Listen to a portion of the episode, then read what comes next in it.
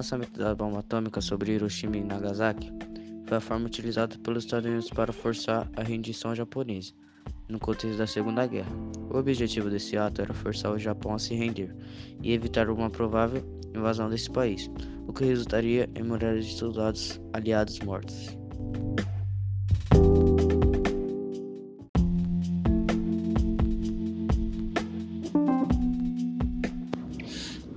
No final de 1945, as mortes decorrentes do feito devastador da bomba atômica atingiram a marca de 178 mil mortos.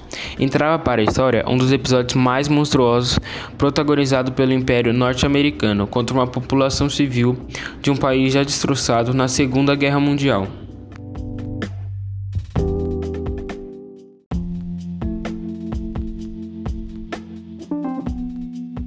Três dias depois, em 9 de agosto, Outra cidade japonesa foi alvejada por uma bomba atômica, dessa vez de plutônio, batizada de Fat Man, com alcance explosivo ainda maior que a lançada sobre Hiroshima.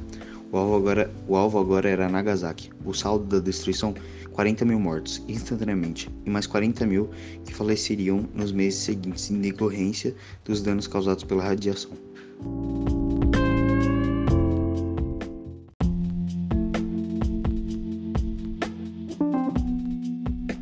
A forma de governo que estava no poder era o imperialismo norte-americano, uma referência ao comportamento autoritário de influência militar, cultural, política, geográfica e econômica dos Estados Unidos sobre os outros países.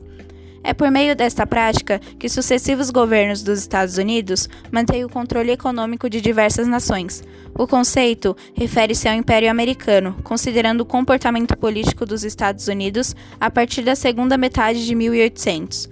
No caso dos Estados Unidos, o imperialismo está enraizado na crença do diferencial em relação aos demais países do mundo, em que teria como missão a difusão dos ideais de liberdade, a igualdade e a democracia.